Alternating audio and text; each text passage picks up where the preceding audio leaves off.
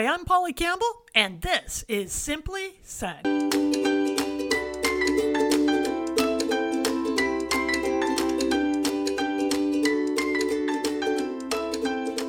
Hello, hello, hello. I'm Polly, and you're listening to Polly Campbell Simply Said, the podcast where we talk about how to live well, do good, and be happy so that we can do the work that matters and create the lives we want to live. You know, and that really means living authentically, managing our emotions, understanding, living with awareness, belonging, and connecting to one another. But that's hard to do when we are shadowed by big emotions that we never really talk about. We all have them, right?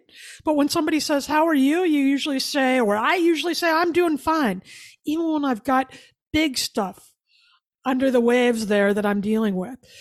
When we learn to talk about the tough stuff, we also get to lean into the great stuff because it's the contrast that allows us to love and find happiness and better health. It's the contrast that makes all the rest of it so valuable. I began thinking a lot about this contrast uh, about 15 years ago now.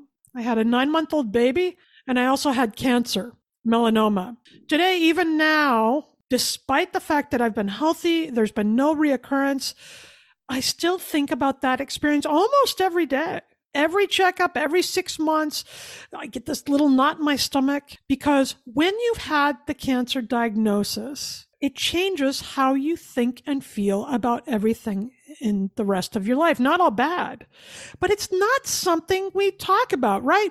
We, we get the treatment, we become cured, but it still changes who we are and it changes the people around us too. The good news is that the rates of people dying from cancer are falling. And I was part of that dynamic between 1991 and 2017. The rate of death con- uh, from cancer has fallen by more than 30%. But the emotions of it linger on for good and for bad. And we're going to talk about the emotion of what it's like to be diagnosed, what it's like to love someone who's dealing with a diagnosis, and try to understand a little bit why we don't talk about these big things, even though we've all been exposed to them. We all know people who are living with this disease or we've had it ourselves. And we're going to explore the emotional side of cancer today so we can learn to live with it better. And to do that, I've got author David Richman. Welcome, David.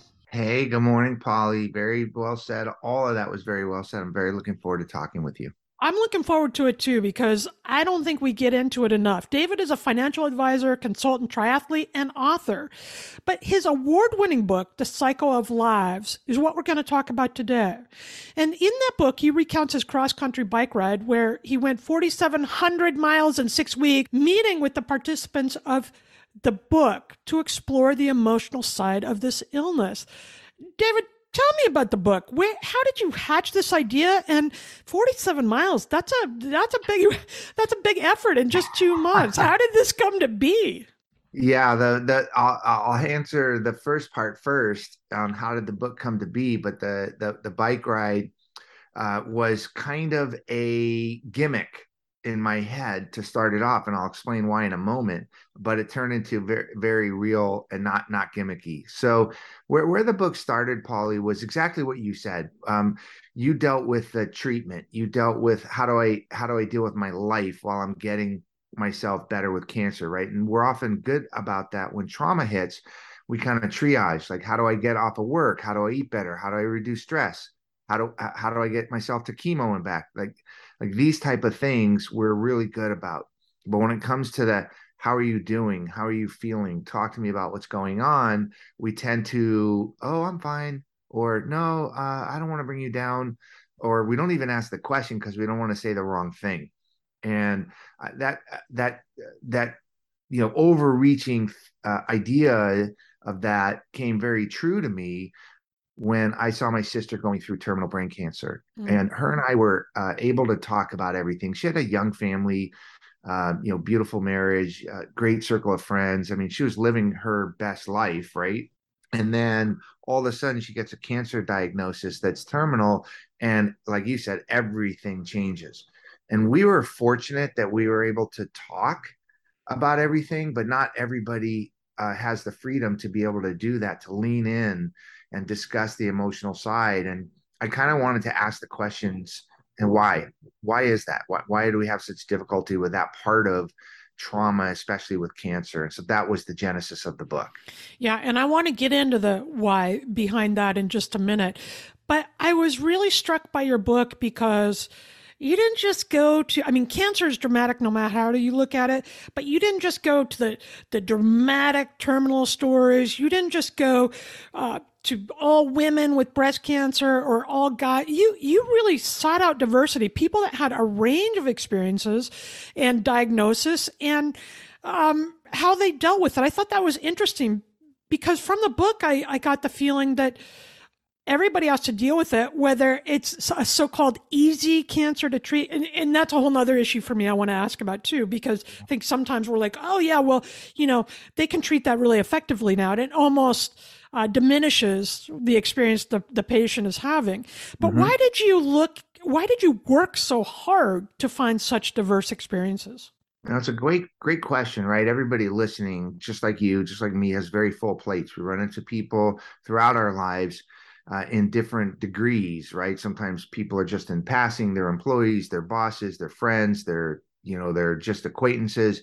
But who doesn't know someone who stops them in their tracks, no matter how deep or light the relationship is, that when you, you know, you find out, oh man, you know, somebody at work was diagnosed with this, or oh my God, did you hear about so and so whose kid, you know, has this issue? Like, there's not anybody that doesn't run into this. And what you know it, it's one thing to say how do we have more authentic meaningful deep connections to the people we love but how about how do we have authentic meaningful connections to anybody in our life that mm-hmm. we want to get closer to or understand better or have understand us and that's why i said no i'm not going after stories that are just really really on the fringes i, I want to talk to doctors patients, loved ones, caregivers, young, old, had cancer. Uh, that one of the most dramatic stories is just somebody who has a fear of cancer. Mm-hmm. Um, she had non-cancerous tumors on her brain, but the fear of cancer is debilitating. And so, um, contrast that with a woman who's had five different types of cancer over a 35 year period in her adult life. They, they all have one thing in common. They're dealing with the emotional side of cancer, but I didn't want it to come from the same starting point. Yeah, I think that's really effective. You call it queen of emotional chaos. Um, that's it, right? It, it doesn't matter what type. It doesn't matter when. It it becomes almost a, a characteristic in your life as you go forward from it. Why do you think we don't talk about it? Why is it so hard for us? Yeah, it's a great question, and that was originally the title of the book, Polly, mm. um, Queen of the Cancer, the Queen of Emotional Chaos. But yeah, I love it. Really understand what that meant. And and it is it's right the queen is the ruler and the queen says hey this is what's going to happen and this is what's not going to happen. I don't care what anybody says i'm the ruler. And so i just think that uh, a cancer just doesn't it doesn't give you the freedom to explore the emotional side on the way we want to do it. I mean it just takes over. And so i think the reason that we don't really talk about it is numerous, but mostly it is because who doesn't understand the idea that we are all mirrored inside with tons of childhood and young adult trauma. Some of it severe, some of it minor. It's still traumatic and it lives inside of us. And anytime that we have something that becomes uncomfortable, such as dealing with death, such as trying to fire someone, such as having to tell a friend that you know you're in trouble and i need to bring bring your attention. Anytime we have to deal with something difficult it just becomes so much harder because we're mirroring it against the eh, the internal traumas that we've had. So for example when people are asking you when you're going through melanoma how are you doing? and you said i'm fine.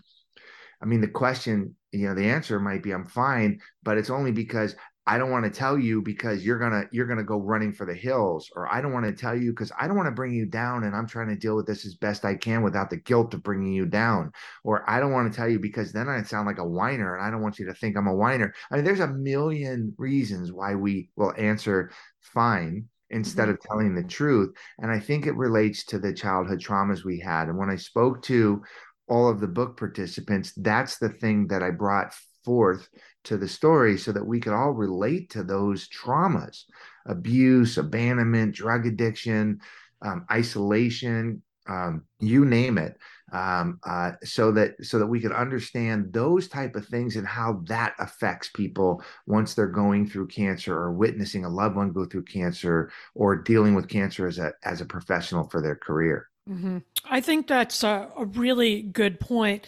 When I was going through it, and the friends I had who have gone through it that I've been able to talk it through with, also, I mean, treating any ailment, right? Any illness is pretty time consuming, especially in the beginning. You you constantly meeting with doctors and you're figuring out daycare and, and managing your work time and all these things that by the end of the day, sometimes I didn't even have words for it. I was just so tired from just managing the schedule that it takes to get well again. But that other part that you mentioned, I was fine. I was working through things. I had moments of fear, but mostly I was very practical about it in that time because I had to get through it. And I really felt a huge responsibility not to freak out the people around me. And that was a big burden that I felt at the time. My friends could have handled it, my family could have handled it, but but I was really sensitive to that. I didn't want to hurt my family or worry them more than they were already worried. Um, so it just became easier. But what I've found over the years then, and, and I, I want you to address this because I know your people in the book found it too, is that it just doesn't go away, right? Yeah, it doesn't. And I admire and understand and respect that you don't want to bring others down or you you want to care for them in a way that softens what's going on with you because you know they care so much about you. In one sense i i, I honor and respect that. And in another sense it it does minimize their ability to process what they're going through watching you deal with this. Right. And right. and so that's tough. You know it's kind of like um the analogy that i give is is my wife used to give me a hard time. She's like dude you know every time we host you just control everything. Like you don't let anybody help you and you're ruining their experience because when they're asking to help, they actually want to help because they want to be a part of the experience. And and I know you love taking care of people. I know you love making sure they have a good time, but part of their good time is letting them help. And part mm-hmm. of people's bonding with you in an authentic, connective way, like you said in the intro, is allowing them to understand what you're going through in a true authentic way. And, that's really hard. That's a vulnerable place to go. Yeah but i think it is value valuable to do that and important. And and the times when i did that it developed a, a, stronger connection between the people who love me and the people whom I love, right? This, this, when we go there on any issue of our life, um, and I'm not saying you have to sit down on the park bench and go through your whole life story, but you can share pieces of that. And not only do we feel the enrichment and, and the support of being connected that way, but like you said, the people in our life feel like they can do something when they're also feeling feeling powerless and sad and scared and all those things that come from people we love when when they're hurting. Yeah, and um, you know, I do remember um, a few of the kind of task related things that my sister was going through when she was going through cancer. But what really sticks with me are a couple of very, very brief parts of conversations that where I got to see the true essence of who she was. And one pops into my head, if you don't mind me getting personal, oh, Polly, is we were sitting on her back um, back patio, and she had one of those uh, uh, what do you call it, trampolines that, that the kids were jumping on. She had her, her two kids, my two kids, they were all jumping on the on the thing. And she got silent all of a sudden. I looked over and I go, What's going on, June? And she goes, You know, it's a lot of things about getting ready to die that suck. But I think the thing that sucks the most about getting ready to die is knowing that I'm not going to watch those two grow up. She goes, It's really a bummer. I mean, it's really a bummer. And we talked about that for a little while. And I just remember like wow what i mean how wonderful is it that she felt comfortable to share such a painful personal uh, uh, you know story with me that allowed me to understand her better to really feel what she was going through and allowed us to see each other in a real true the most human way you could. And because we we we think that we think that might be going through her head. She might think it's okay to say that, but boy, it's a heavy thing to put on people to have them hear that. But we were lucky enough that, you know, we had that moment between us. And we had other moments too. And although it's tragic and it's it's very sad, it also comforts me to know that we were close enough to be able to say the things that oftentimes aren't aren't said. Yeah, I think I'm glad you brought that up because I hear you say that comforted me. We can do that for each other, right? When we share our deepest feelings, it's just a more authentic version of ourselves. It's saying, I respect you enough to tell you this because I know you can do it. And then I can share that with you. And then when life changes, we have that, right? We haven't lost it all because we left things unsaid. So I yeah. want to talk about how to do this. Um, what is normal or common?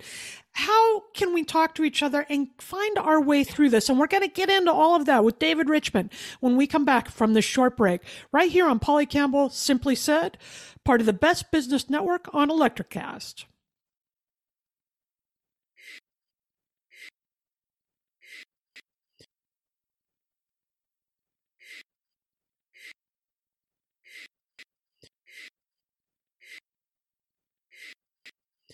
Welcome back. I'm Polly, and you're listening to Polly Campbell Simply Said, the podcast where we talk about how to live well, do good, and be happy. And today we're talking with author David Richman. He wrote Cycle of Lives, and we're talking about the emotional side of cancer, how we can talk to each other about it and live with each other through it, because we all have these relationships. Either we have had cancer ourselves or we know people who have had it. And you know me, you've listened to enough of my shows to know that I think understanding and becoming aware of our feelings and sharing those with each other is part of living a happy and healthier life. When we suppress those feelings, sometimes it leads to bad behavior, right? We, we drink too much. We shop too much.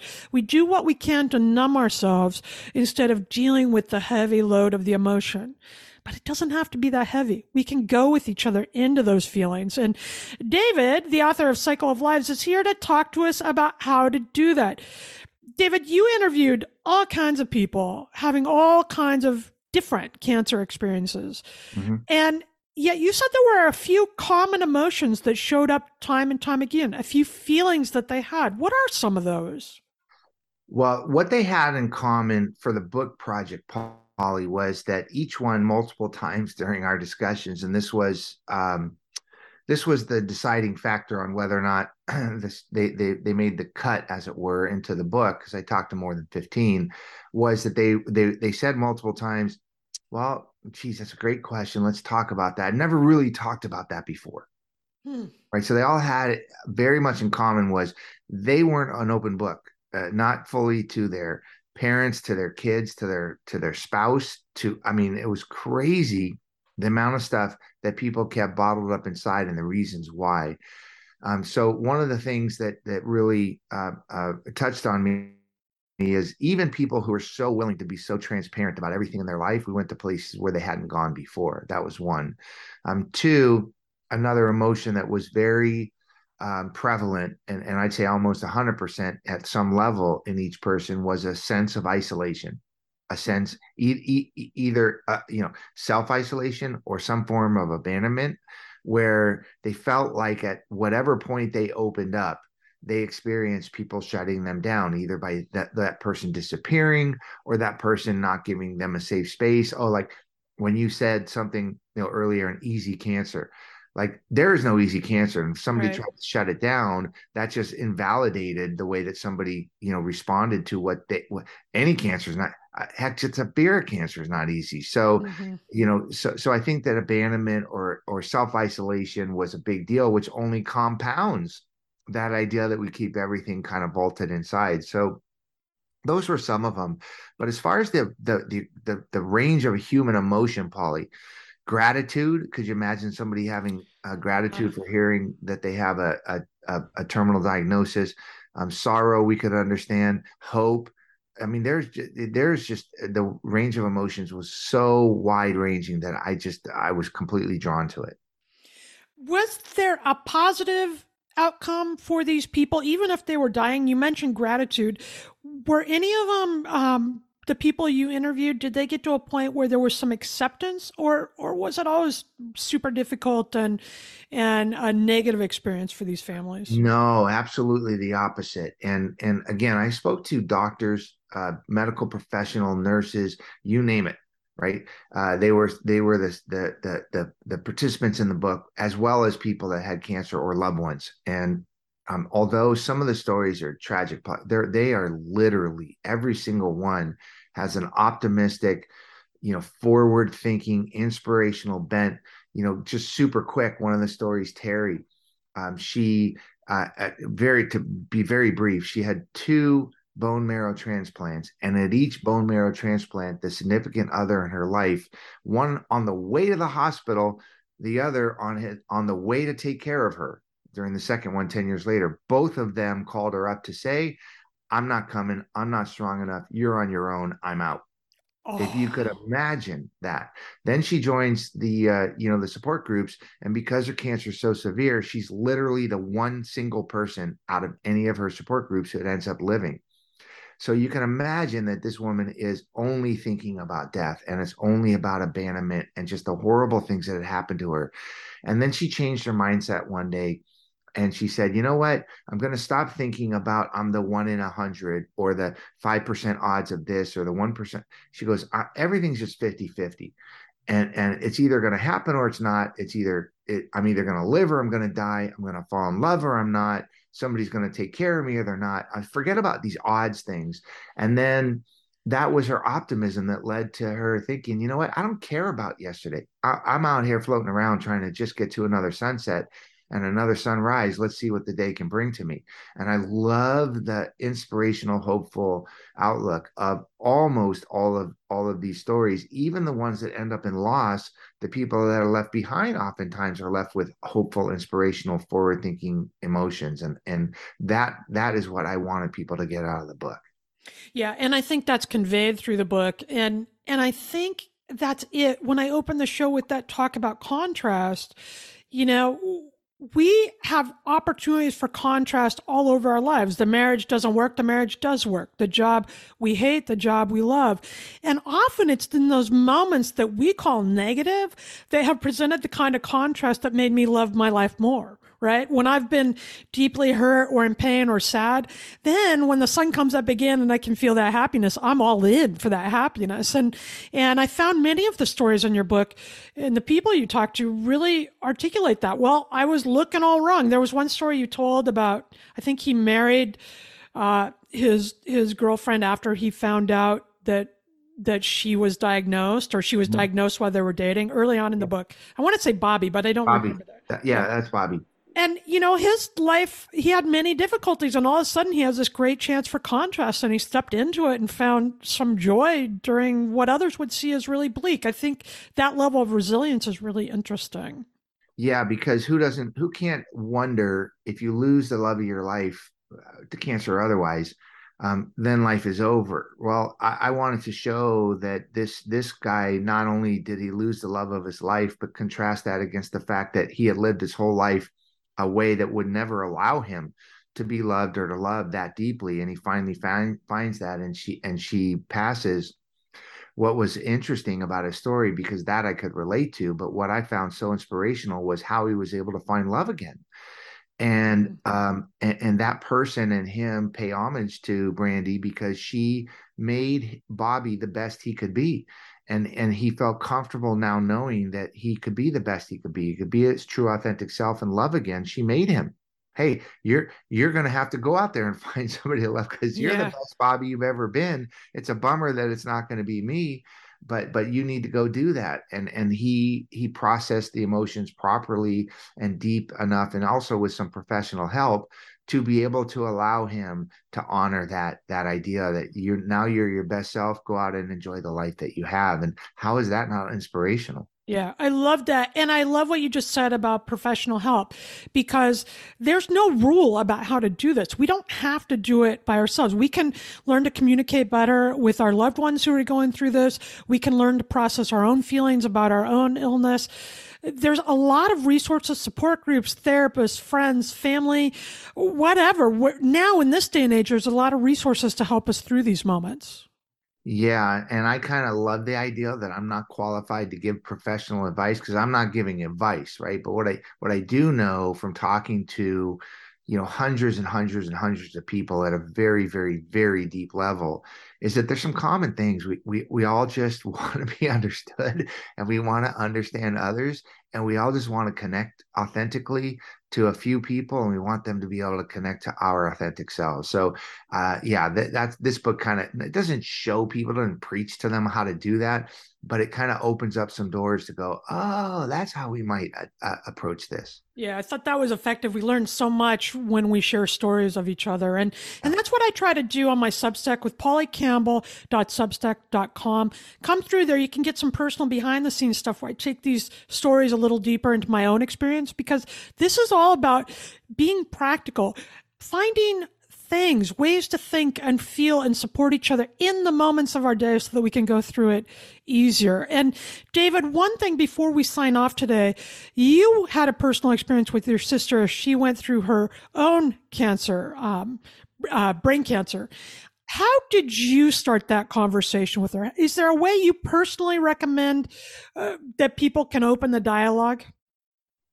Yeah, I think I I think early, very early on, she said to me something along the lines of, and I and I know I'm paraphrasing here, but she said something along the lines of, geez, David, everybody I talk to looks at me a certain way and gives me a look of sympathy. And it's like, then that gives them the right to feel like they're doing me a favor and allows them to keep their distance because they don't want to invade me because they're so sympathetic. She goes, I don't want any of that, man. I, I, I only have so much time. I need, I need to be real. And so how, what a great invitation that is because pe- you know we can't make it better. It's not our fault so we shouldn't say we're sorry. Um we it, we can't understand what the person's going through as a reflection of what we're going through. Oh i understand what you're going through because i i i i i that like, that's not none of that works. And so if you allow people the ability to have a safe space and you're there to be you know in a true way there for them and to listen to them and to interact with them about what's going on with them then that's the first spot. And and and that's what that's what that's the spot you got to start from and then take it from there. It's yeah. just just lean into it. Don't bring yourself into it. Don't bring sympathy. Don't don't bring a sorrow you know to it.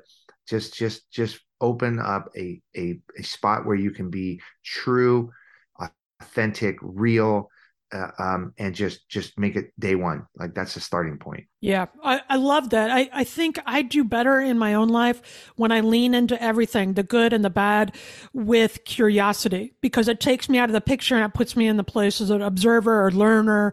Um, and I'm learning to be more present to other people. So lean in with curiosity, ask the question and, and learn and be with them in that moment. I think that can help us through a lot of things in this world right now, actually. That's not bad advice, David. yeah, right. I mean, probably listen, uh, there's no, who does doesn't cringe at the statement, "Oh man, I know exactly what you're going through." Uh, no, you don't.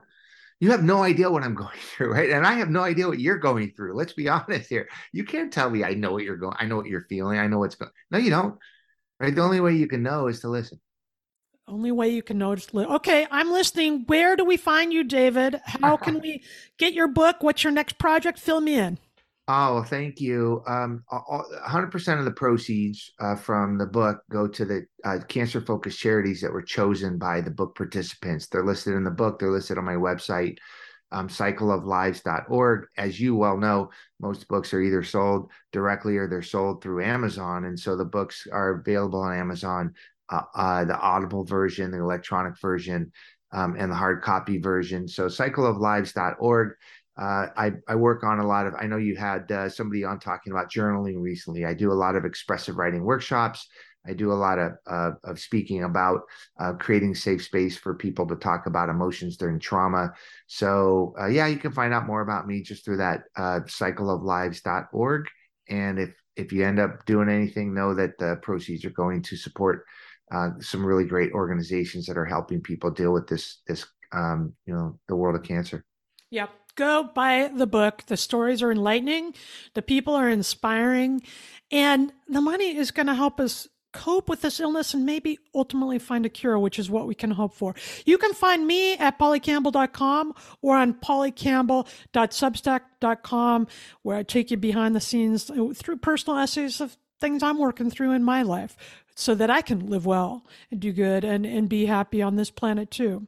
Listen, when we get together and we share our feelings, when we save a safe space by being a good listener, not only do we feel better, but we create greater awareness about these deep emotions, about cancer, and how we can move through it better as a society, as individuals, as families. And one day that might even lead to a cure. That will help us all live well do good, and be happy. Introducing the Deep Leadership Podcast. Leadership is a people business. That's the philosophy of your podcast host, John Rennie. John Rennie. As a former submarine officer who spent 22 years leading businesses in corporate America before starting his own manufacturing business, he knows that leadership matters. Leadership matters. Deep Leadership is real world, actionable leadership advice from John and his expert guests. Become a leader worth following. Subscribe today. Electricast. Welcome to Transforming 45, the podcast that celebrates the incredible power of passionate voices. I'm your host, Lisa Boat. Join me in conversation with heart led humans who share their deeply personal stories of transformation. Transforming 45 is here to uplift, connect, and remind you that it's never too late to write your next chapter. So get ready to be inspired, empowered, and transformed. Join me in this community where, through powerful storytelling, we heal and reclaim our inherent magic.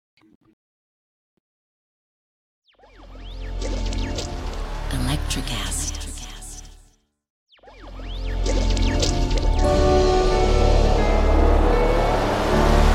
Electricast.